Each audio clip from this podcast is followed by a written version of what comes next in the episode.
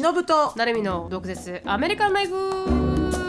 この番組はアメリカ在住20年超えバツイチアラフィフのしのぶと17で留学アメリカで人生のエグさを知り29で沖縄に戻ってきたなるみが日本とアメリカの生活を毒舌に切っていく番組です。週1です。月曜配信以外の独占エピソードが聞けるサブスク会員限定のアフターアワーやオンラインサロンでは週2回の独占エピソードだけではなくしのぶとなるみの座談会に参加できるなど盛りだくさんです。アフターアワーとオンラインサロンに関しては毒アメ .com そしてその他 SNS は概要欄をチェックしてみてください。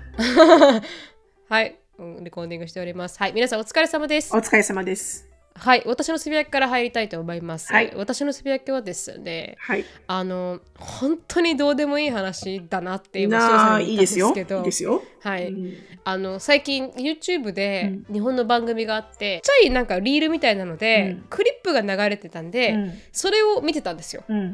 うんでそしたらたまたま流れてきてあの女性の方が、まあ、MC としてやられていて、うん。彼女があの地位もうん。名誉ももう持ったと。うん。でこの稼げるだけ稼いで、うん。でこう守るべきものもできてみたいな、うん。でキャリアも積んで、うん。で安定してきた時に男性今になって昔若い頃は年上と付き合いたかったと。うん。なんでかっていうと彼らの方が安定していて、うん。地位も高くて、うん。でそれでいてなんかこう包容力もあったから、できればこう若い時は年上の方と付き合いたかったと思ってたけど、さうん。今の年になってどうだろう？今はもう若い方がいいかなって言った,、言ったんですよ。そそこまではっきり言ったかわからないですけど、うん。ただ、うん。なんかこう今この自分の年でうん。年上の方、地位を持って年上と方と付き合うよりかは、うん。若い方がっていう感じの雰囲気だったんですよね。うん。でそれ聞いてて、うん。なんかちょっとわかるなっていう思ったというか なんか私もなんかこうなんで笑うんですか？ちょっとわかります。白さんは年下の方と今結婚されてますよね。で私も年下と結婚してるんですけど。うん。まあ1歳ですけど、まあ、白さんと同級生ぐらいですかね、どっちかっていうとね、ね。私の場合はもう5歳下なんでかなり下なんですけど。そうだね。うん。はいで一度私は男性と5歳上の方と付き合ったことがあって、その時次5歳下なんですけど、うんなんか彼女の言うことも少し分かる気がして、うん。でも何がこうピンポイントで分かるかって言ったらうん。正直何とも言えないんですけど、うんうんただ30代で40代の方と付き合うとかって、うん。4枚3536の方とつ、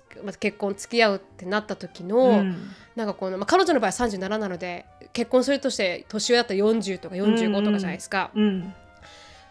凝り固まった固定概概念は確かに45になると、うん。前になんかこううん。言ってましたよね。こういこうそのままで育ってしまったらそれ以上こう変化することが難しいっていうんですか人間って、うん。何かこう白さんが女子会での話をされてたと思うんですけど、オンラインサロンで。うん。でやっぱこうその凝り固まった固定概念がそのまま何も修正されないです。この年になってしまうと。ね。まあ、難しいよね。こう軌道修正がしにくいというか、んだったら自分が年上で若かったらこうまあ好きな好きなようにねこう転がしたいわけそう転がすことそうその通りです。転転がすこと転がしたいわけね。うん。っていうこの彼女のまあ私の時は結構若すぎたかなって思うぐらいの若い時にけジェイコブと出会ってますけど、うん。でも彼女が30私がもし37で、うん。彼女の立場にいたらなんか少し分かる気がするなっていう、その何分かる気がするなっていうのは頼自分がこの頼れる頼頼もしい男性と付き合うんじゃなくて自分が転がしたい方になるなってこと、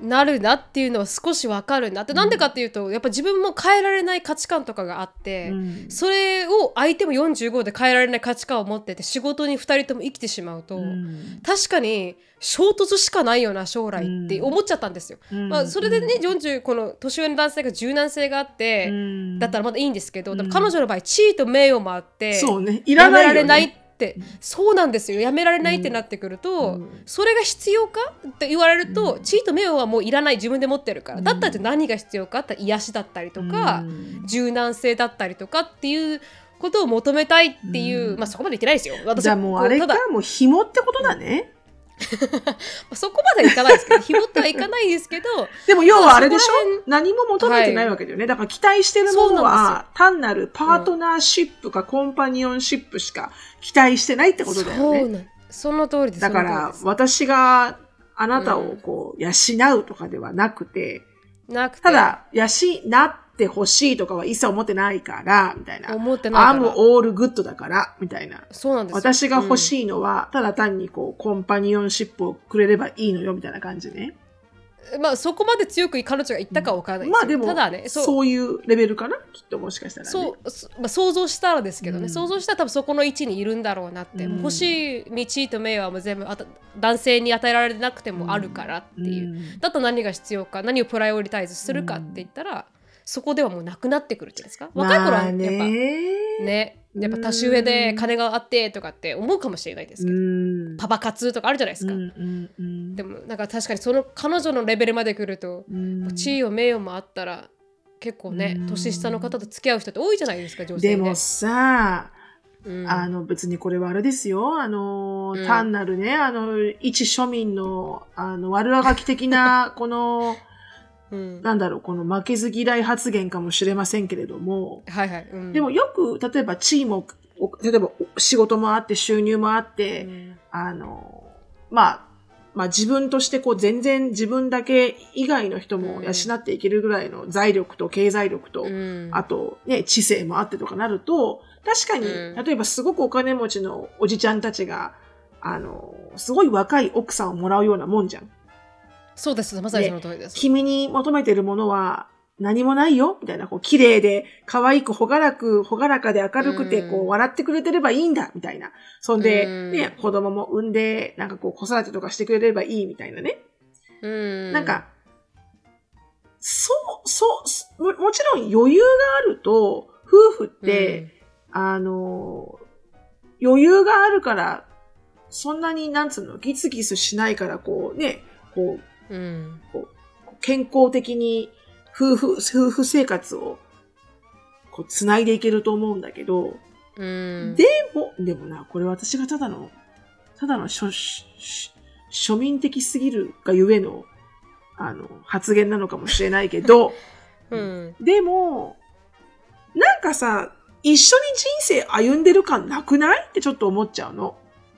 なんか、こっちがすごく上達しててし成熟してると、もちろんうん、頼りがいがあるし楽だし、あの、うん。まあそういうのが好きな人は全然それでいい、全然いいと思うんだよ。あの、うん。I'm not judging anybody だけど、でも、なんか人間たるものさ、す成長がないと人生って生きてる気がしないって皆さん言うわけよ、成功者は。うん、うん、だから、成長しきっちゃった人と、こう、手の上に大事に収め、収められるように、こう、は夫婦生活になっちゃうと、なんかど、うんどっかでし、この、お、収めてあげてる方はいいよ。もうじ、十分刺激を求めたじ人生を生きてきて自分の器が大きいから。うんでも、例えば、なるみちゃんが40になりました。キャリアも築きました。お金も築きました。で、あの、普通に男性としに求めるものはもうコンパニオンシップだけですってことで、若い人と結婚しました。でもその人はうんまだ人生経験が足りてません。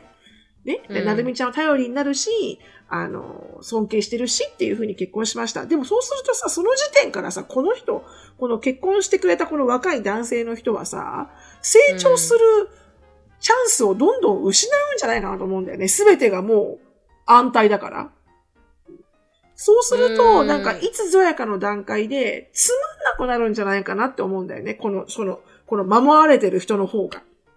うんだからそこで例えば子供とかできればね、ほら、子供、うん子供を育てるっていう課題ができるから一緒に。うんいいと思うんだよね。お互いそこで、あの、いろいろ苦労もするからさ、子育てって。うんでももしこれで子供もいなくて、あの、キャリアを築いたキャリアウーマンが、あの、下のこ、あの、旦那さんを、め、め、召し取るじゃないけど、もらう？なで、子供が何もできない。あもうどうでも、その辺は、なんとなく私の価値観だけど、なんか、うん。こうおた、お互いにこう、気づいていって、土掘って、土握って、汚くなって、掘ってって、掘ってって、人生築いていくから、なんかこう、積み上がっていく信頼とか積み上がっていく、あの時は苦労したよね、みたいなのも、こう、振り返ったら、あの時の喧嘩とか、あの時の苦しみとかがなんかすっごいこう宝物になってるような気がするんだけど、でもそれは、あの、だから何回も言いますけど、小市民の悪あがきかもしれない。その世界を知らないから。でもなんとなくね、なんとなくどっちかがすごく人間として成長しちゃってると、この結婚する相手のもう一人のこのまだ未熟な人？だとしたら、うんその未熟な立場の配偶者はいつぞやかの段階でつまんなくなっちゃうんじゃないかなってなんとなく思うんだよね。うん感覚的にでももうでもこの場合はでも彼女の場合は自分でも地気づいちゃいましたからねう、ん。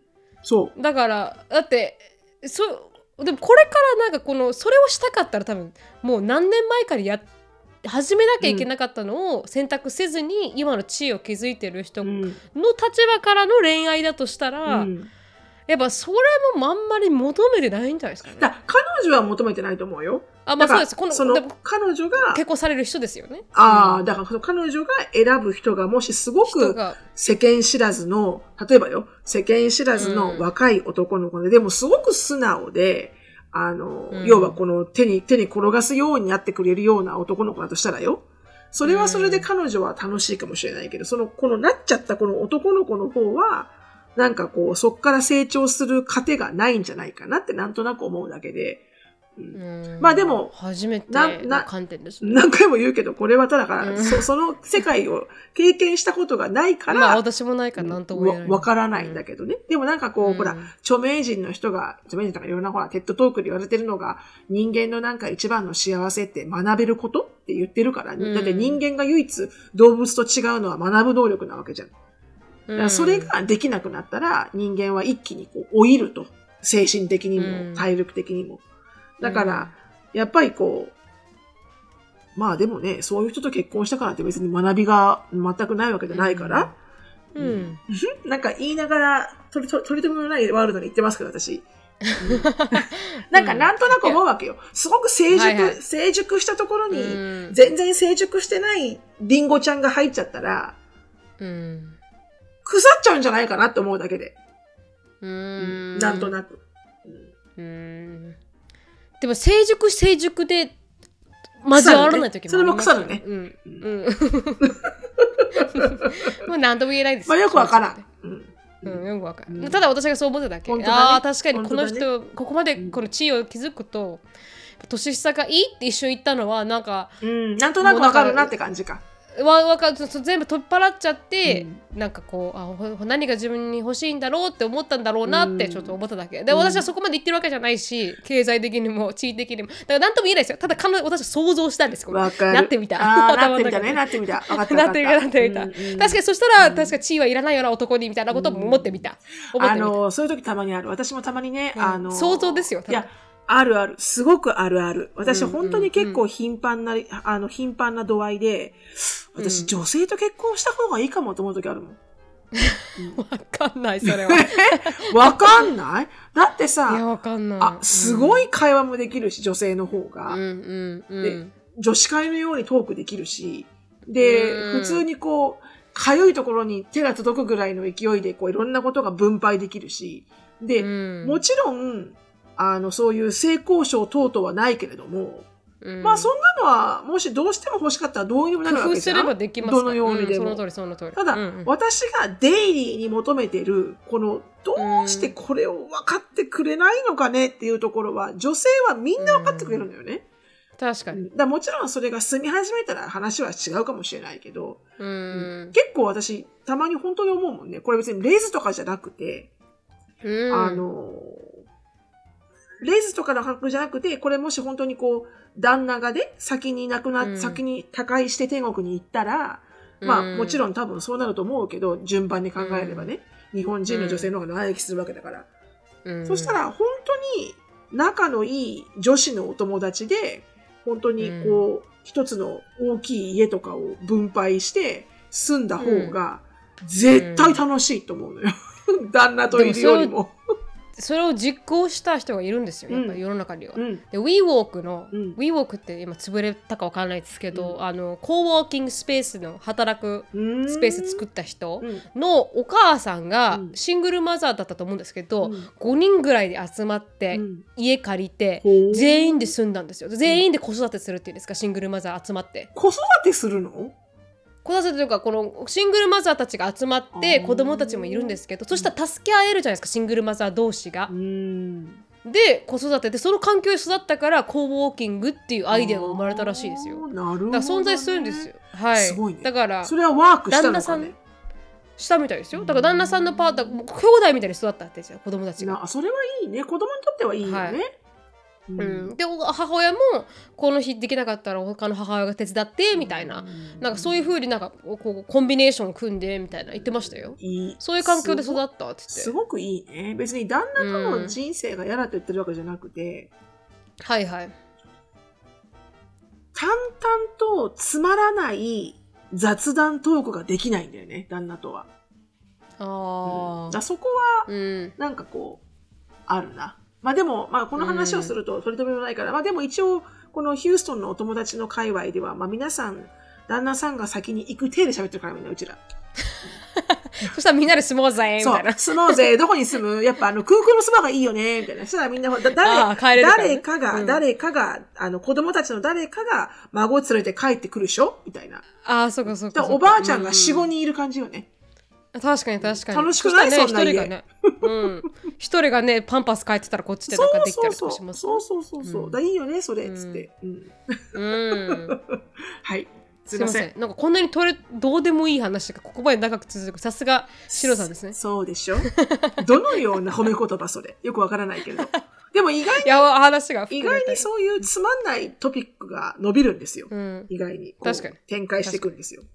確かに。うんでした？すみません、シロさん。皆さんが待っている パイパーの続きをお願いします、はい皆さん本当待ってますか？あのー皆さんやっぱり気になるでしょう。ね。あそこまで喋ったら、わ私も自分のオンエアを聞いて、これ聞いたら来週待てないよなと思ったもん。思いました、うんはい。ちなみにツイッターで、うんごめんなさい、ツイッターでね、コメント来てましたよ。あら、ヨーピさんが、ヨーピさんより、しのさん家のワンちゃんどうなったか気になります。来週の月曜日までお預け、気になるね。ハッシュタグドッカメです。いやー、ありがとうございます。気になっていただいて。うんなんかで、はいあの、E メールでも本当、今回のエピソードがオンエアされた直後ぐらいに、あの、ちょっと shout out しますけど、あの、動物病院に15年間、あの、働いているっていうエディさんが、すごく丁寧に E メールを送ってくれて、あはいの、これじゃないですか、あれじゃないですか、みたいな、ここにうん。気をつけた方がいいですよ、みたいな、もうあの、クソ獣医よりも100倍ぐらい助けになるようなことを E メールで言ってくれて、はいはい。はい。なので皆さん結果申し上げますと、えーうんパイパーは妊娠ではありませんでした。で、えー何が起きたかというと、えーし子宮、あの、日本語では、まあ、エリさん曰く、うん。えー子宮、うん。子宮蓄膿症って言うんですけど、えーはあ英語ではパイオミートラっていうのね。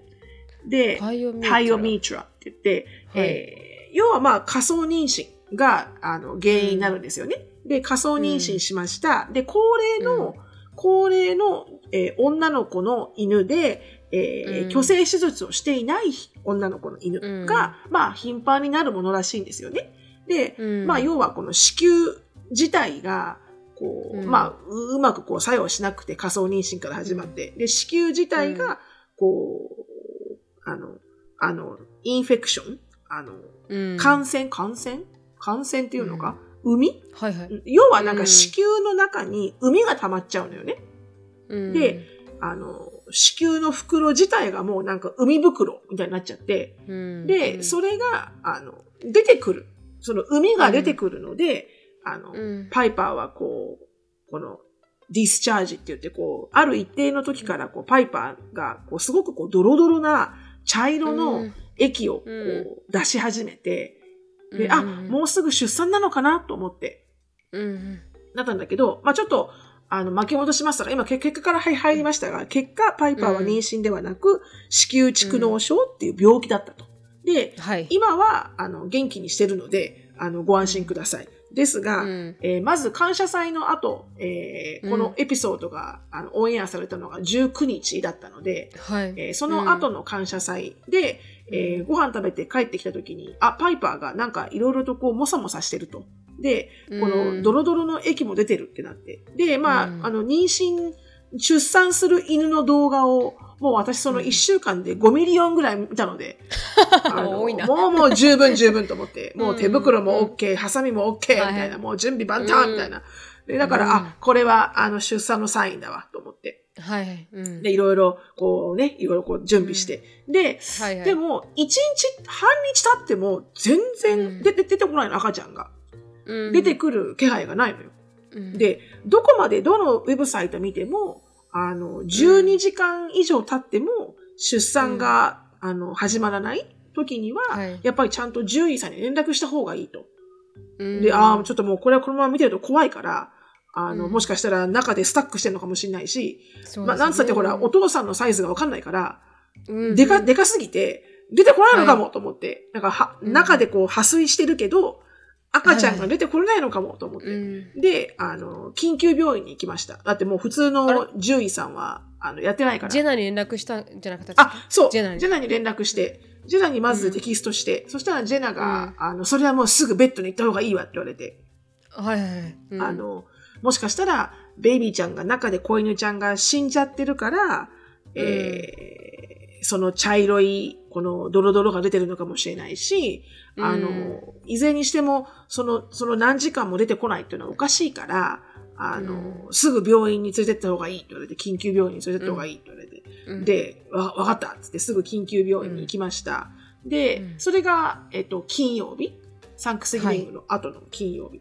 で、うん行ったら、その緊急病院のところでウルトラサウンド、超音波をしてくれて、そしたら、うんあの、赤ちゃんはいませんと。で、はい。そこで私は、what? だだったんだけど、で、うんうん赤ちゃんいない、I knew it! みたいな感じ。うんうんうんで、で、じゃなくて、これは子宮蓄脓症みたいな感じで、ユータリスがインフェクションしてて大変です、みたいな。で、うん手術しないととても危険なんだけど、でも、うん彼女の場合、もうどんどんどんどん海が出てるから、うんあ、の、で、かパイパー自体がすごく元気になってきてるのがわかるのね、すごく。あの、うんアクティブになってきてるし、うんご飯も食べれるし。だから、その緊急病院の人たちはとりあえず、あの、うん。抗生物質を、はいはい。あの、渡して、えーだから、緊急病院の獣医さんは、今すぐ手術をすることが望ましいけど、うん、っていうのもすごくこう、なんだろう、あの、この子宮蓄脓症ってこう、一歩間違うとすぐ即死しちゃうような危険性もある病気だから、うんうん。今すぐ、うん。あの手術することが望ましいけど、でも、うん。緊急病院でやるとすごい高いんですよ、手術が。うん。で、うん。あと2日待ったら、普通の獣医さんに行けるから、うん。で、その緊急病院の獣医さんも、まあ彼女、もちろんギャランティーは言えないけど、でも、うん。見るからにどんどんどんどん出てるから、海が。うん。で、うん。あの、彼女自身のバイタルが、このほら、血圧とかそういうのが全然、うん。あの、通常だから、まあもちろん、だと言ってもリスクがあるから、な、うん。何かあったら、明日もしかしたら、こう、死んじゃうようなことが起きるかもしれないけど、うん。でもそれはうん。何ともあなた次第だ、あなあなたのあのうん。決断ですって言われて。だから今手術すると、えー5000ドルって言われて。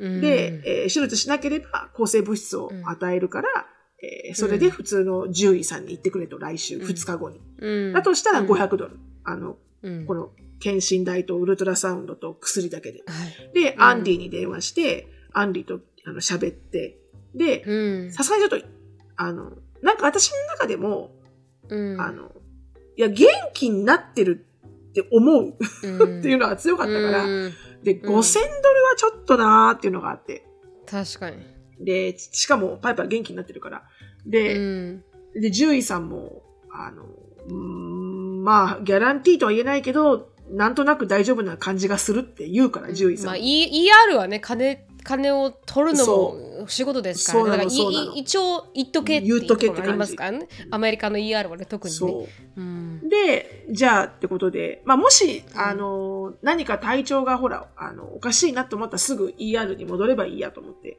うん、で、あの、お薬もらって帰ってきました。で、お薬あげたらもうどんどん元気になるんだけど、で、えーつい、あの、とおとと、えっと、今日、あの、うん。かかりつけの獣医さんに行ってきたわけよね。はいはい。そしたら、その、獣医さんが、あ、そ、うんあの、すごく、あの、海は出てると、とても。で、うんだでも、とは言いつつも、まだ、あの、うんこの、えー感染、まだこの、何？インフェクショリン、スクがある？感染、うん。感染は残ってるから、お腹の中に。うん。これが、うん。やっぱり、ちゃんとやっぱり手術で出さないと、あの、リスクは消えないから、うん。でも、血液検査をしてくれたんだよね。で、血液検査をしたら、その白血球の、その要は感染があるわけだからさ、白血球の数が上がるわけよね。かはいはい。体の中でそれを殺そうとして。うん。でその白血球の数が、あの、うん。その白血球のこの値で、あの、うんどれぐらいこう、致命的に今手術をしなきゃいけない状態にあるか、まあ、うん手術しなくても大丈夫かっていうのはわかると。で、うんで、血液検査してもらったら、まあ、うんあの、値は高いけど、そこまでこう、うん致命的ではないと。だからこう、うんマネジャボーな感じ。うんだから、じゃあ、あの、要はその、その、あの、パイオミータスのこの手術が高いわけよ。多分、普通の獣医さんでも。とてもなんか難しい手術みたいで。うん。で、じゃあ、2週間。あと2週間、うん。この抗生物質を飲んでみようと。でそれで、うん。あの、完璧に、あの、うん。この海とかこの感染がなくなったら、えー、虚勢手術で大丈夫。結局は、うん。虚勢手術をしないと、また、うん。あの、繰り返しちゃうから、結局は100%これを避けれないから、虚勢手術はしなきゃいけないんだけど、もしその、2週間の抗生物質で、その海が全部消えてたら虚勢手術で OK。で、うん2週間後に消えてなかったら、そのうん、なんとかっていう高い手術をしなきゃいけないと。ははいはいい。。なので、今はこの状態にありますと、パイパーは。うんなので、パイパー自体はもう元気でご飯食べてるし、いま、未だにまだこう出てるので、この海がちょちょこちょこちょこちょこ。うん。だから、あの、まあまあ、よしだ、よしだと。うんで、こう、ペイアテンションして、こう、なんかこう、ちょっとぐたーっとしたらすぐ病院って感じだけど、そうですね。でも一応、抗生物質に対して、こう、とてもいいリアクションをしてるので、うん。大丈夫だと思う。で、ここうんで、私のこの沸騰点が、あの、うん。何言ってるの？妊娠よ？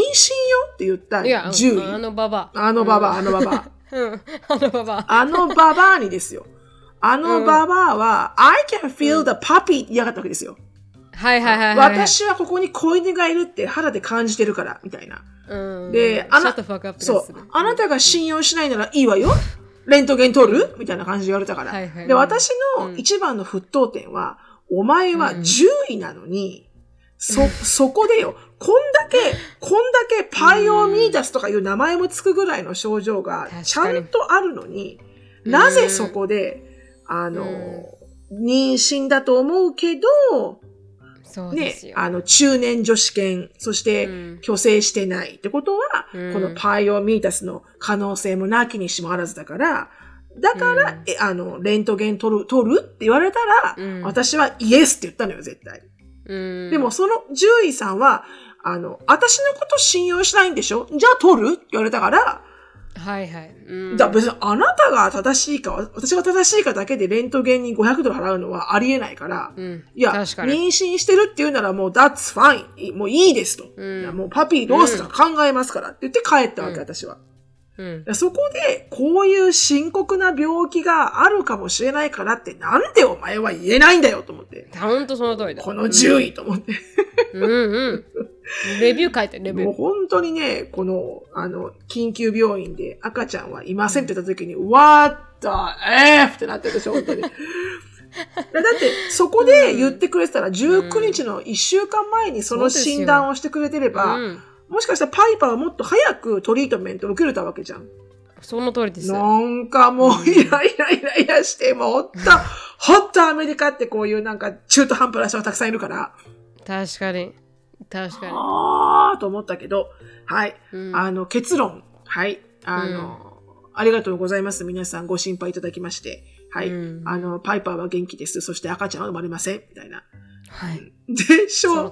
あの、なぜかわかんないけど、私は結構ちょっとほっとしたんだけど、うん。まあ、赤ちゃんが出てきちゃったら、ほら、里親を探さなきゃいけなかったからそね。それはほっとしたんだけど、反対になんかすごい大病なんだなってことが気づいて、確かに。ちょっと鳥肌、うん、それはそれで、うわ、怖い病気だったんだ、パイパー、みたいな。うんだから、まあ、どっちも良くも悪くもどっちもないんだけど、でもうちの、うんアンディも、エリカも、あの、アシュリーもショーンも、えー、妊娠してなかったんだ、みたいな。お前らはいいよな、あなんか第三者の立場で、みたいな。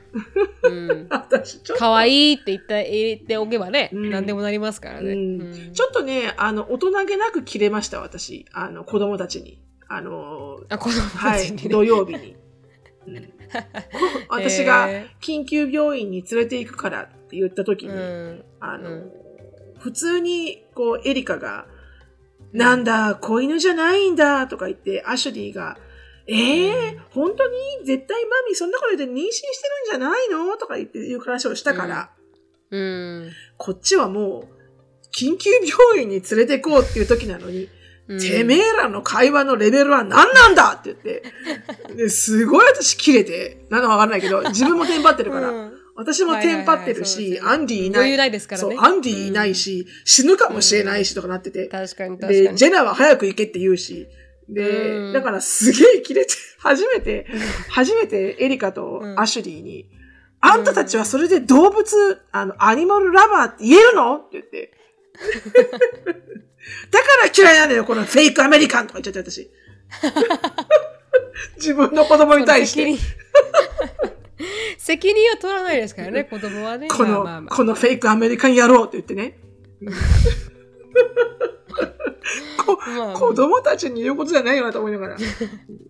まあまあまあ、後から、あの、子供たちも、ああ、ちょっとそれは、なんか無責任な発言だったっつって、私が、あの ER にいるときにテキストを打ってきましたけど。ああ、そう、やっぱりこの深刻さが分かってくれたんですね。うん、そうそうそう。うん、よかったよかった。そう。そうですまあ、なので、そのような、はい、ドラマでございました。はいはい。なんか、まだでも、上編。上編と、なんていうんですか、上巻と下巻上みたいな感巻と下巻。下巻で完結しないんかいみたいな。。そう一つね、あの、思い返して少し若干文句かなと思うのは、あの、はいはいジェナはあそこまで私を頼りにしていいよって言った割には、あの、うんお前がやったことって、緊急病院に行けって言っただけじゃねえかみたいな。確かに確かに。呼びました？家に。呼んでないよ。あよまあ、そうだからじゃないですか、来なかったから。まあ、呼んでない、呼んでないけど、私結構テンパってテキストしたんだよね。うん。で、なんつうの、しかもそのテキストグループには、あの、アンディの下の次女も入ってるのよ、ジョージアも。あ、はいはい。うんアンディがそこに入れてるから。うん。うんで、、今パイパーがこうでって、この、うんドロドロが出てきたんだけど、なんか6時間経ったんだけど、なんかこういうの出てこないんだけどって言ったのが深夜の11時半過ぎぐらいで。うんそした、ら、あの、ジョージアからは、おー、プアパピーだけ来て、えー、かわいらねえ かわいそうにパピーみたいな感じ。いや、いやうんそのリアクションだったら誰でもいいんだけどと思いながら。確かに確かにいらないよっていう。で、うんあの、ジェナからは、あの、ちょっとそれは、インフェクションかもしれないから、あとなんか、あと6時間ぐらい経って何も起きなかったら ER に行った方がいいとか。うん、まあ、それくらいなら私誰にでもできたんだけどなと思いながら。確かに確かに確かに。うん、まあまあ、なので結局は、あの、頼る、頼るべきも、頼るべき存在は自分しかいません。そうですね。最終的には、最終的にはその通りです。はい。はいでした。はい。お疲れ様でした。はい。ありがとうございました、皆さん。パイパーは今んとこ元気ですけど、あと2週間後のチェックアップで We'll see ですね。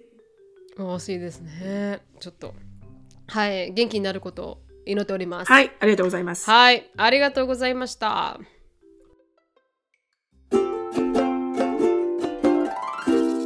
ここで NodeVPN のご紹介です。BPN とは Web ブラウジング、動画ストリーミング、ゲーム、ネットショッピングなど安全にインターネットが使えるようになる仕組みです。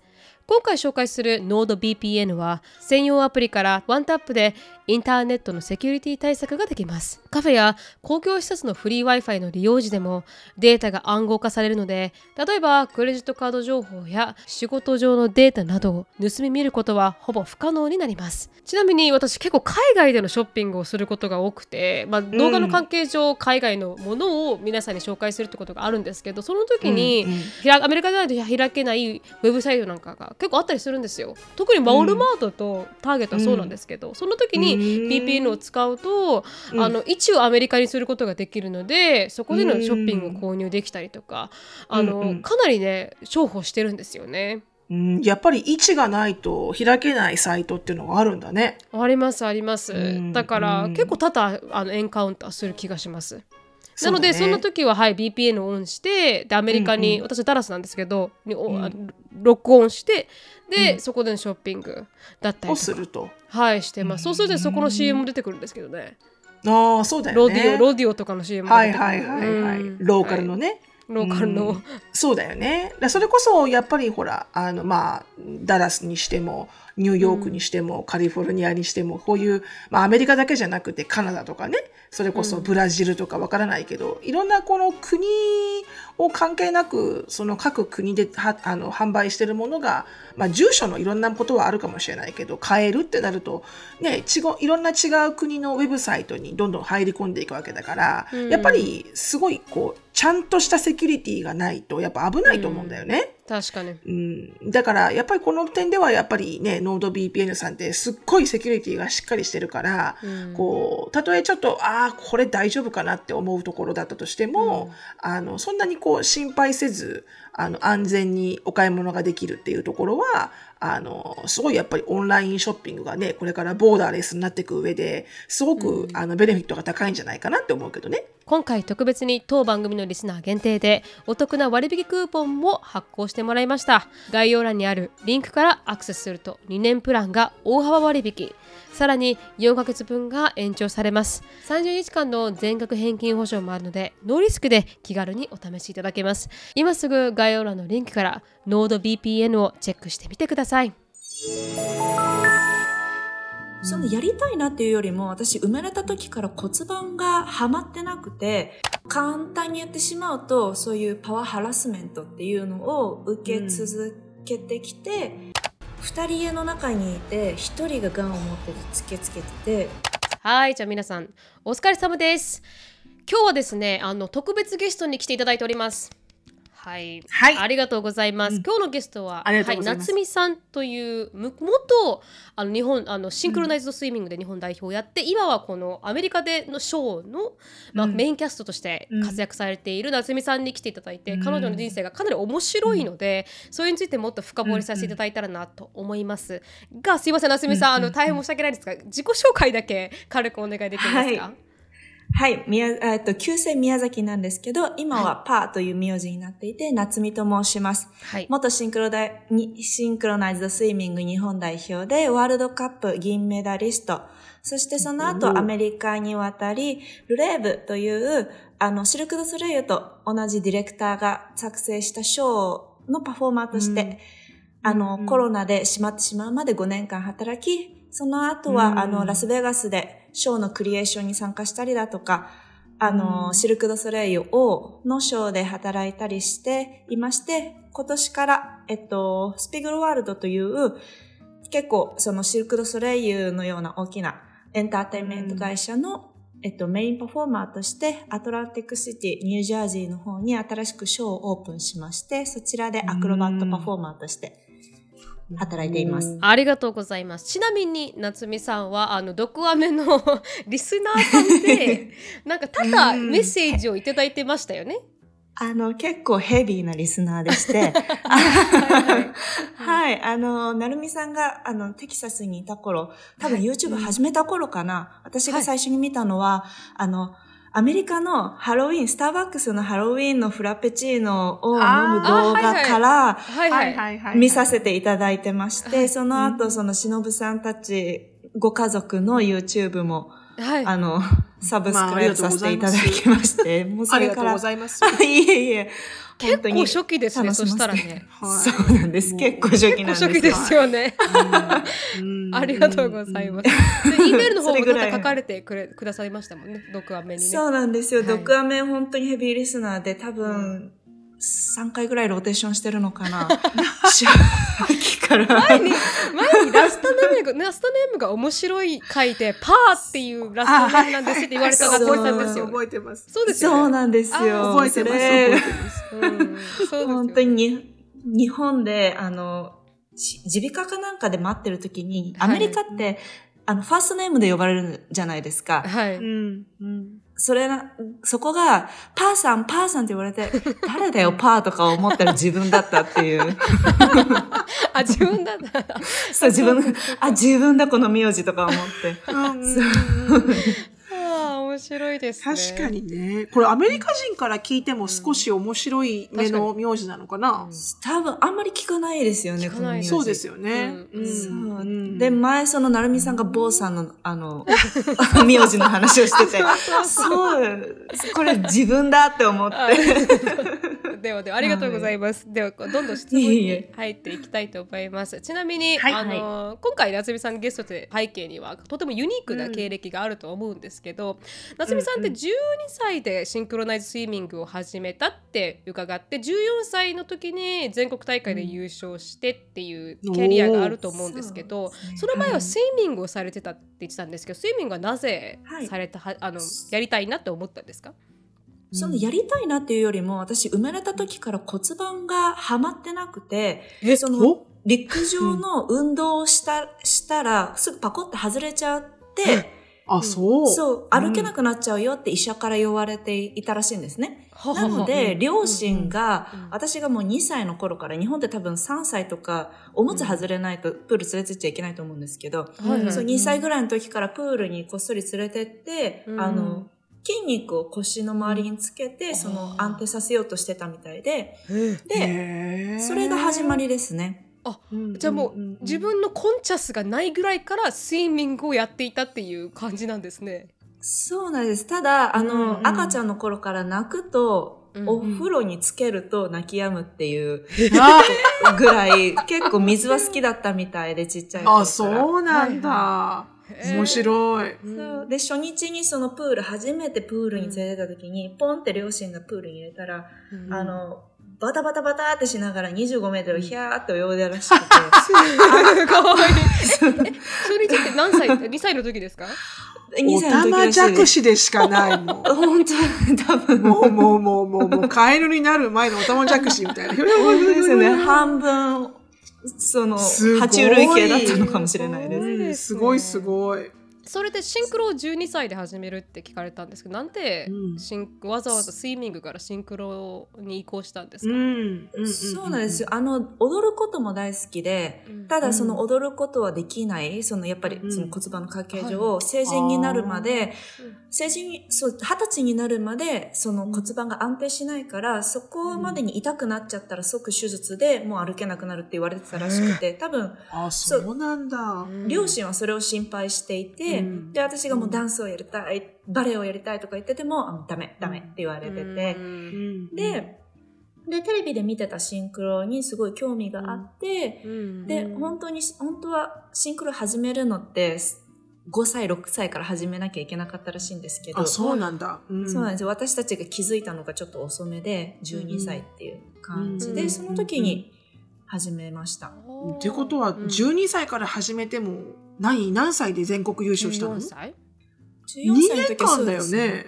あのー、ラッキーっちゃラッキーなんですけど、うんうん、その年齢区分の中で、うんうん、たまたま本当に自分のクラブにいた、うん、その年代で一番うまいことをデュエットっていうんですか、うん、そのパートナーを組ませていただいて、で、ラッキーなことに優勝させていただいたっていう感じで。ラッキーの実力のうちですから。確かにその通り夏美さん、夏美さんがついていけなければ、そんな方のタグアップしませんからね。うんうん、本当に。もう、じゃあ必死に2年間、その人についていくためだけに練習をしたって感じですか？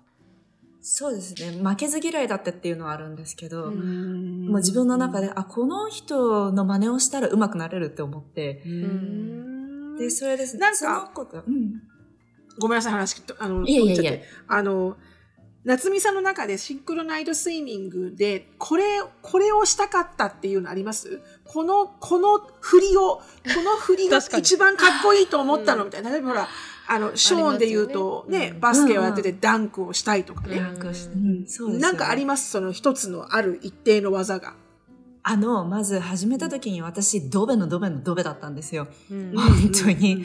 だから、とりあえず、あの、スイミングだけでも速くなろうと思って、うんうんあの、本当に泳ぐだけ。うんで、うんそこから、そこでまず、チーム内で一番速くなってっていうので、早くないといけないの？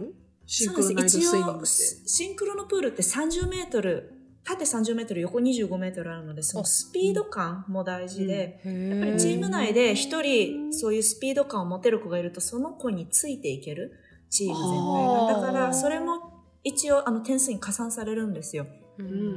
だからそういうのも大事で、で、私が一番なりたかったっていうのは、うんあの、チーム内でリフトでジャンパーってあるんですよね。ああ、いますね。この水の上に来る人ね。そうはいなんです。はいはいそうなんですうんで、まあ私はその小さかった、チーム内で小さかったっていうのもあって、それになりたい、結構その、花形じゃないけど、まあ、目立ちたがり、目立ちたがり屋だったっていうのもあるんですけど、そう。で、でもまずはシンクロ上手くならなきゃいけない。ならないとチーム内にも入れないっていうので、そうですね。やっぱり、その、自分と一緒に組んでくれてたパートナー、彼女は、うんあの、リオオリンピックの銅メダリストなんですけど、へそうなんえで。すそのことは、何年間だろう。私たちが大学に入るまでずっとパートナーを組ませていただきました。そのことは。すごいよね。うんなんかさ、さ、サクッと言うけど、金メダリストとか銅メダリストはサクッと夏美さん言うけど、すごい人が目の前にいる状態だよね、私たち。いやいやいや、もう私からしてみたら、びっくり。あ、私一般人ですから有名人。のポのッドキャスト始めただけですから。だって、あの、やあのオリンピックのあの表彰台に立ってる人なわけでしょ、ちゃんとこうやってメダルもらって、すごいよね。ちなみに2014年にアジア大会で銀メダルを取られた。2014年の年に、えっと、夏、あ、アジア大会とワールドカップ両方に行きまして、で、そっちで、うんその両方で、コンビネーションの方で銀メダルをうん。いただきまして、で、でその翌年に世界大会、世界水泳っていうのがあったんですけど、ちょっとそこでいざこざというか、がありまして、うん。あの、うん。辞退させていただいて。多分それが多分次の質問うんと次の次の質問につながると思うんですけど、あ次の質問かな？うんうんであのメッセージをいただいた時に E メールで、ねはい、大学、あこの少し話されてたと思うんですけど、日本代表までの道とってもコンペティティブで普通にこうなんかパワハラとかアビュースなどがあるよっておっしゃってたと思うんですけどそのそれがもしかしたら今の原因で今回辞退されることにつながったですかね？そうですね。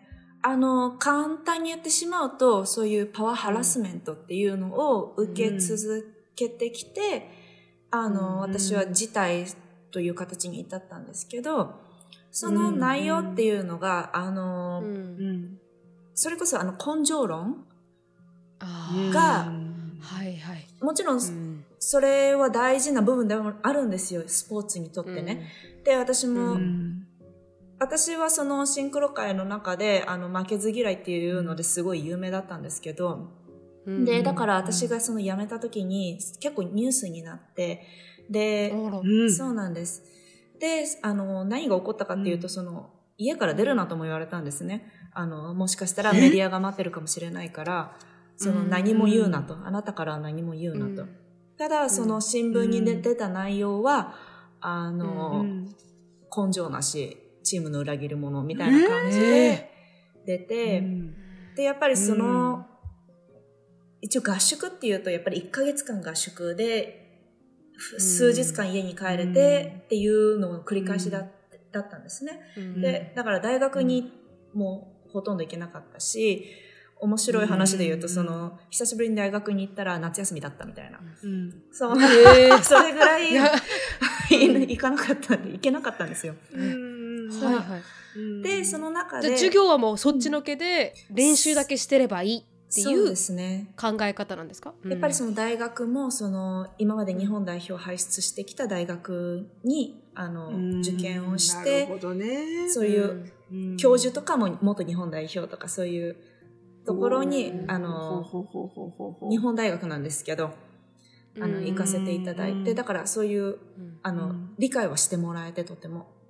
でやっぱりそのパラハラスメントを受けた理由っていうのが、あの、私が東京出身だったからっていう理由が、大きかったんですね。で私の中で日本代表っていうのは、やっぱり日本で選ばれた人たち。そりゃそうだ。だからその選ばれた人の中でやっぱりベストなチームを組んで試合に出るって感じだったんですけど、その時のヘッドコーチの方が、あの、関西の方出身で、で、彼女は彼女のクラブチームのメンバーでチームを組みたいっていうのがすごい強くあって。なるほど、なるほど。で、やっぱり、あの、ただ、他のジャッジのインターナショナルのジャッジの方から、そうやって選出ささせていただいた日本代表に。ってなると、やっぱりその、結構な頻度で、そのジャッジの方も見に来るんですよね。あの、どういった練習をしてるのかとか。そう,、そうで、そうすると、その時だけポンってチームに入れられて、あとはもうチームから外されるみたいな。でも、最初はやっぱり頑張るんですよ。だけど、よくよく考えてみたら、あれこれ何のためにやってるんだろうな、みたいな。確かに。私、日本代表のためにやってるの、日本のためにやってるのに、これ誰のためにやってるんだろうなって考えた時に、あ、これは私のなりたかったものじゃないって気づき始めて、で、メダルを取った時も、なんか、その、一応ね、日本代表でメダルを取るっていうのが、そのシンクロ始めた時からの夢だったんですけど、あ、こんなもんか、みたいな。ちょっと、残念じゃないんですけど、そこまで嬉しくなかったっていうんですかね。期待通りではなかったっていうのもあって、で、これは、あんまり話したことないんですけど、もちろんその、自殺も考えたんですね、その、トレーニングの間に。あ、これ私、生きてる意味ないなっていう。そうだよね。そこまでね、追い詰められてるもんね、いろいろと。でで、で、天秤にかけた時に一応東京オリンピック目の前っていうかその東京オリンピックで出ることを期待されていたので、そこでなんか天秤にかけた時に東京オリンピックまでの期間これを続けて、じゃあ東京オリンピックでメダルを取って同じ気持ちになるのか、それともどうなるのかっていうのと今やめて、大学4年生の、になる年だったので、一応その学生生活ってものを体験してみるかっていう、その、天秤かけた時に、ああ、私は、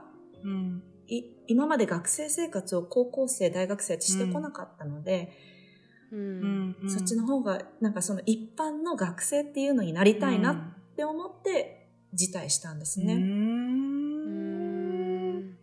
そなるほどね。それまでの期間ってやっぱすごく悩むじゃないですか。この自分がこうしようって決断するまでの期間ってすごい時間がかかると思うんですけど、何かこう誰かの言葉がきっかけになったとか何かありますか、それとも自分自身でやっぱこうこうじゃないといけないって、ね、はい、前に進めたのか。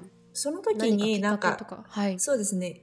えっと、なんかちょっとどんな曲かを忘れてしまったんですけど、その時よく聴いてた曲があって、うんうん、で、その中になんか人生一度きりだから、自分のしたいようにしようみたいな感じのフレーズがあったんですよ。で、それをすごい覚えてて、あそうだなと思って人生一度きりだから、もう自分がやりたいことをやろうみたいな、もう明日自分が死んじゃっても後悔ないように生きようってその時決めたんですね。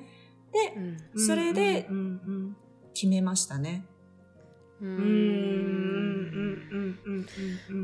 く何があれきっかけになるかわからないですね、本当に。あの夏美さんはさっきもおっしゃったみたいに大学4年生の時にラスベガスの旅行中にルレーブのオーディションを受けられたって聞いたんですけど、あの日本でここまで実績があって活躍できてたとなると、多分卒業後も放置の道だったりとか多分日本でのキャリアも詰めようと思えば詰めたと思うんですけど、なんでそこでそこを考えずにオーディション受けてみようって思ったんですか、そうですよね。まずあの就職活動とかをしていて日本であの、うん、世間知らずだったんですよ、学校にも行ってなかったし、はい、そのどうやって、あの学生を過ごしてるのかとか、だから辞めた瞬間にそのバイトを始めたりだとか、ちょっとその世間を知ろうと思って。で、バイトを始めたりだとかして、その一応就職先も決まってたんですね。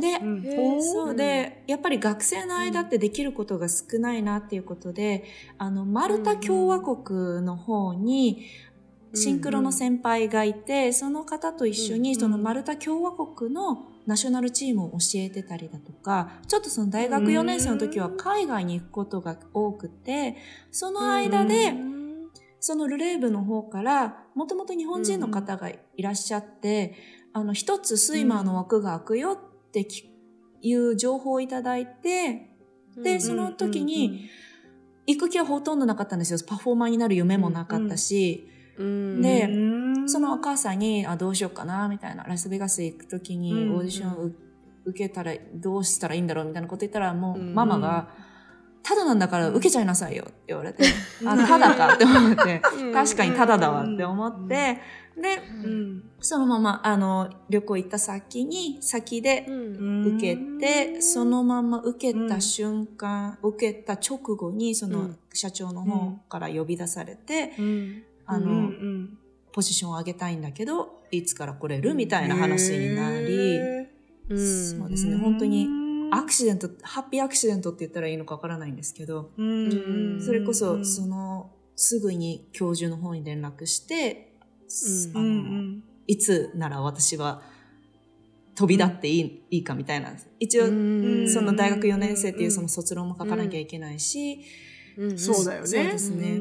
で、そこから一応就職先だとかに全部断りを入れて、っていう感じで、トントン、トントン拍子ってのはおかしいんですけど、まあ、結構、忙しかったですね、それが決まってからは。なんか英語も全然喋れなかった時に先輩がイエスかノーかで答えれないというその場で答えないといけないみたいなことを分からなくてもイエスかノーは言ってみたいなこと言われたって伺ったんですけど前のインタビューで。本当に何も分からなかったんですか？この言ってることが。全然分からなかったです本当に。ポポケーってしてて。で本当にあのやっぱりシンクロのオーディションを受けてる時は分かるんですよ。やっぱりシンクロ用語だったりだとか。そういうのは世界共通だったりするので、別に問題もなく、うん、で、うん、そうその時にそうですね。なんかその先輩の方が一応通訳としてついてきてくれてたんですけど、その時に、うん、あ、イエスかノーかみたいな感じで、別にそんなに考えなくて、イエスって言いましたね。イエス。あすみませんあのパワーワードをあの E メールで読ませていただいたんですけど、うん、あの頭に銃を突きつけられたことがあったって言われてたんですけど、うん、これはどういうこと？どういうことなのかなと思って。何？何をした？んだ目を開けたらって。朝朝強盗に入って目を開けたらって、うん、どういうことですか？まずどこに住んでたのだよねそうそうそう。あの今今今今の家です。ベガスでも、えー、最近じゃないですか、うん、そうなんですよ。本当に最近の話で。で、今私たちが住んでる場所っていうのがすごい閑静な住宅街で、本当にミリオネアの方々が住んでるようなところなんですよ。で、ただその時に、うん、あの、結構私たちその、平和ボケしてたっていうのもあって、今、大きなお家に住んでて、うん、あの、うん、で、あの、夜、一応その、うん、ショーが終わってから家で、パフォーマーの人たちと住んでるので、なんか話したりだとか映画見たりとかして、で、その後バイバイって言って、家、私がちょっと離れに住んでるんですけど、で、に帰って、たまたま、ドア、バックドアのドアをかけ忘れてたんですよ。で、うちって大きなバックヤードがあって、そのバックヤードで出入りしていたんですね。うん、で、たまたまその日の朝、うん、あの、強盗に入られまして、で、その方、その人たちは多分6、7人のティーネイジャーの方だったんですけど、が、デラ、デラウェアから、その車を盗難して、してはカ、カーアクシデントに遭い、盗難してはカーアクシデントに遭いっていうのを、デラウェア州ってところから、こう、どんどんどんどん来て、このニュージャージーの私たちの家のそばまで来ていて、で、そこら辺でそのすぐそばでまたカーアクシデントにあって車を探してたんですよ、彼らは。で、わーで、あ、そう。で、朝の8時半とか9時だったと思うんですけど、で、うんうんうん、いつもそのバックヤードとかで、あの、ランドロードっていうそのランドスケーピングの、あの、クリーンにしてくれる人たちが入ってくるから、あ、それだろうなって思ってあんまり気にしてなかったんですよ。で、まだそのベッドの中にもいて、そしたらガチャって音がして、入ってくるなと思って、あ、ルームメイトかなって思ってたら、うん。目開けたら、うん。ここに怖ガンが突きつけられてて、怖怖いそうえ一人ですか？一人の人につけられていっぱい来てるわけじゃなくて？二人家の中にいて、一人がガンを持ってて突きつけてて、おって思って、うん。で、その時は結構冷静で、うん。オッケーオッケーみたいな感じになって、とりあえず手を挙げて、で、どうしたら警察に連絡できるだろうってずっと考えてて、携帯はここにあるけど、手は下ろせないし、そのガンが本物かどうかも最初分からなかったんですよ。うん。後から本物だって分かるんですけどね。でうん。うわそうで、とりあえず、車の鍵はどこだって言われて、でうん。す私も本当にどこにあるか分かんなくて、カバンの中かもしれないし、うんカウンターかもしれないし、もしかしたら家、他、あの、ルーメイトの家の中かもしれないし、分からないって言って、うん。もうとりあえずないって言ったんですね。でうん。で、そういえば、バックドアから出たすぐ隣の窓が彼らの、うん。あの、ベッドルームだって思って、で、うん。うん。うん。とりあえずわからない、どこにか鍵があるかわからないって言いながら、とりあえずその犯人たちと外に出て、たまたえまその、こううん。つけつけられたまま歩かされたんですか？その時は一人私の髪を持って、で、で、もう一人ガンを持った人は私の背中に拳銃をつけつけてました。怖いなんで髪持つんですか逆に。なんかもうこうやって、もう逃げないようにですよあ引っ張るね。はい。あで、で、それでうん。出た時に、出たらもうよ、その、プラス4人ぐらいいて、本当にティーネイジャーですよ。で、みんな、な、その黒人の方だったんですけど、ーうん。で、それで、なんかそのルーメイトも気づいて、何を覚えてるんだうん。みたいな。とりあえず、うん。私は、なんかパジャマで外に連れ出されてるし、誰だまずってなって、うん。で、一人の、その銃を持ってる人が、その、もう一つの家のバックドアを見つけて、走ってったんですよ。うん。で、その時うに、ちょっと窓が開いていたのを見て、うん。They have a gun って言った時に、彼らうがんポリスに電話をし始めて、うんで、うんたまたまそのメインの家のバックドアも開いてたんですよ。うん彼らもわす鍵をかけ忘れてて。で、で、その時に、その、そのまま彼は、あの、持った人は家に入って、うん。車のキーを、うん。ルームメイトのキーを持ってそのまま逃げたんですけど、で、その時もポリスが家に来て、それからインタビューとかも受けたんですけど、そのポリス曰く、うん。その今までに、ん。こう事件があったことがないから、カーアクシデントもあったことがないから、うん。この街でね。うん。だから、ポリス自体がどうしようみたいな感じになって。もう平和ボケしちゃってて。そうなんです。よみんな。そう。うで、ん。で、うん。私もいあの自分のベッドルームに帰ってきて何か盗まれてないかって見たときに携帯がなかったんですね。あーでうわってなって、でも待てよって思ってパソコン開いて、うん。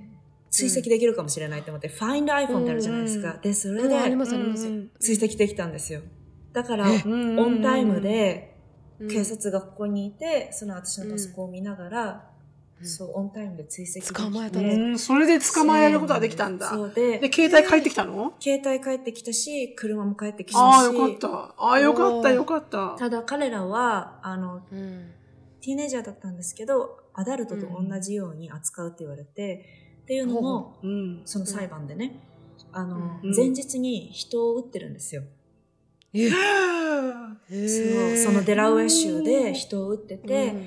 で、それこそカーアクシデント、あの、ヒットアンドランですよね。あの、うん。ひき逃げ？ひき逃げぶつけちゃって。ぶつけてそのまま行っちゃったりだとかっていうのを何回も繰り返して、うん。わあ怖だかーらそう、あの、今に、ね。今になって、あ、あの、い本当に撃たれなくてよかったなっていう。いやほんとよ。本当だ。ほんとほんとその、すごい経験。本当ですね。だから本当にうん。変に慌てなくて、だから私の旦那はね、今ラスベガスにいて、遠距離なんですけど、その時も旦那もすごい心配して、うん。まあ、もちろんですよね。で、もう自分がその場所にいればみたいなこと言ってたんですけど、私からしてみると、もし旦那がいたら撃たれてたかもしれない。私は女の人一人だったから、彼らはね、打たないで、ちょっと余裕でね。そうですね。危害がないと思いますからね、女の人は何もしないだろうみたいなパワーで勝てるからって、そういういろいろなシチュエーションもあって私は打たれなかったから、そうね。確かにそれはあるかもしれない、もし旦那がいたら状況は全然変わってたと思うし、確かに。確かに。いやー、怖い。鳥肌立ちましたね。ちょっと、あ、今日、あまりにも恐怖事件で。ちなみに、夏美さんがやってる今のショーは、スプ、スピーチワールド？そう、スペゴーワールドって言って、その、アメリカ、うん、そうなんですよ。さっきからダメですね。英語が全然しゃべれない。いやいやいやいや、はい、全くしゃべません。フランス語だったりね。あ英語が読めてない。スペゴーワールドっていう会社さんがやってるパフォーマンスに参加されてるんですもんね。そうですね。あの、一応アダルトオンリーとなっておりますので、ちょっと。18プラス。プラスです。プラス。はい。あちょっと、ちょっと見に行っちゃうかしら。そうですね。ニュージャージーに行けば見れるんですか？そうです。アトランティックシティのシーザスのホテルでやってるので、もし、アトランティックシティのシシーザス。シーザス、そうです。私たち、レストランとバーとショーが一緒になっているので。あら、素敵。で、レストランの方でも、あの、エンターテインメントをやらせていただいてるので。おいやちょっと見に行きたい。ご飯食べながらショーが見れるってことですか？あの、レストランはレストランであって、あの、2回、1日に2回ショーがあるんですよ。だから、そのレストラン先に行って、セカンドショーを見てだとか、ファーストショーを先に見て、で、ご飯を後で食べてとかしていただいても構わないんですけど、私はそのショーをやりながら、その自分のパートがない時にレストランの方に行って、また別のエンターテインメントをやったりだとかして、っていうのを、そう、やらせていただいてます。いや、ちょっと見たい。アメリカにいる、アメリカにいる、まあ、あのオンラインサロン、オンラインサロン、あのドカメリスナーの皆さんが見たいってなれば、そのアトランティックシティのシーザーズに行くと、スケジュール的には毎晩やってらっしゃるんですか？それとも何日とかって、えっと、そうです。水曜日から日曜日やっていて、水曜日から日曜日。はい。ウィンターシーズンは、あの、うん、ちょっとスケジュールが変わるんですけど、ウィンターシーズンは水曜日と日曜日は、あの、ショーが1回になります。で、他の曜日は、あの、2回、7時からと9時からになるんですけど、水曜日と日曜日は7時からのみになっていて、で、あの、夏季シーズン、あの、サマーシーズンになると、あの、し2回、1日に2回になって、7時からと9時から水曜日から日曜日やっています。すごい本当に生で見たい。ね、うんすごい。ちょっとニュージャージーですね。いろんなほら、毒、毒アメのリスナーさん、いろんなところにいらっしゃるので。そうですニューヨークにいらっしゃる方もいっぱいいるので、ニューヨークだったら近いですもんね。はい、ニューヨークだったら近いですね。バスとかも出てますよね。あの、直接、ホテルに直接パスが出てる。おじゃあもうあれですよ、ここにこの日のこのショーを見に行きますって言ったら、はい、皆さんいらっしゃいって言ったら、集まるのかもしれない。勝手に、はい、私は勝手にここにいますか？ら、みたいな。そう、オフ会を。あ、オフ会を。はい、オフ会をして。パフォーマンスされてるドスグラムリスナーさんの、夏美さんを見ながら、オフ会をして。みんなでオフ会する。はい。で、夏美さん終わったら、オフのオフ会があるみたいな。もうじゃあぜひ、あの、私たちが大きくなったら、ドクアメのイベントのオープニングを、オープニングさせていただけるんですか？ポール一本。ポポール一本だけあって、スポットライトでね、夏美さんがチュルチュルチュルチュルって降りてきて、えー、もし、はい、あのそしてコネクトみたいな。ステージだけ用意していただければ、あの、コントーションでもやらせていただきます。旦那さんにトランペットも弾いてもらってね。あ、もうぜひぜひ。いや、もう持ってかせますんで。はい。すごい。すいません。じゃあ最後になりましたが、どうやったら夏美さんを、あの、これからもフォローしていていける、なんかこう、SNS のハンドルだったりありますか、はい、一応あの、インスタグラムメインでやってるんですけど、インスタグラムは、夏美宮崎パー。私のフルネームなんですけど。はい、はいはいはいはい。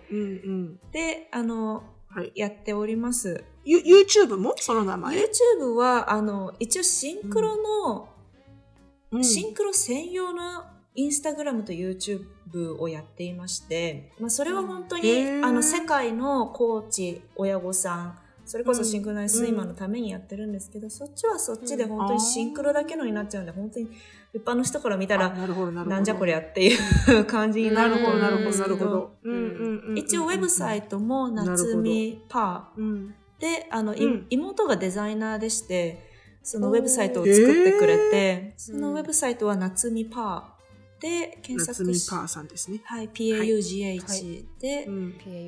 もしかしたら出てくる出てくると思うんですけど。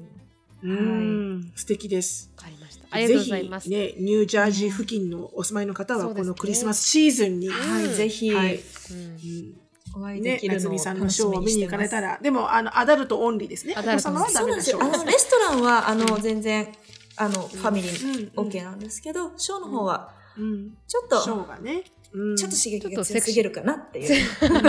そうねね。確かに確かに。うんうん。やっぱムードにね、入りきれないからね、子供がいちゃうとね。そうですね。そうですね確かにうんじゃあ全てのじゃあハンドルは全部下の概要欄に貼っておきますので、はい、興味がある。方はチェックアウトしてください。では今日はここまでです。本当に最後までありがとうございました。こちらこそありがとうございましありがとうございましたた。夏美さん。はいぜひ、あの、ライブでお会いしたいです。はい、本当ですぜねひ本当にうん。私も 今く日はお時間ありがとうごいざいました。ありがとうございました。質問感想やポッドキャストで取り上げてほしいトピックなどがありましたら、なるみしきや gmail.com までご連絡お願いします。毒アメが大好きなあなた。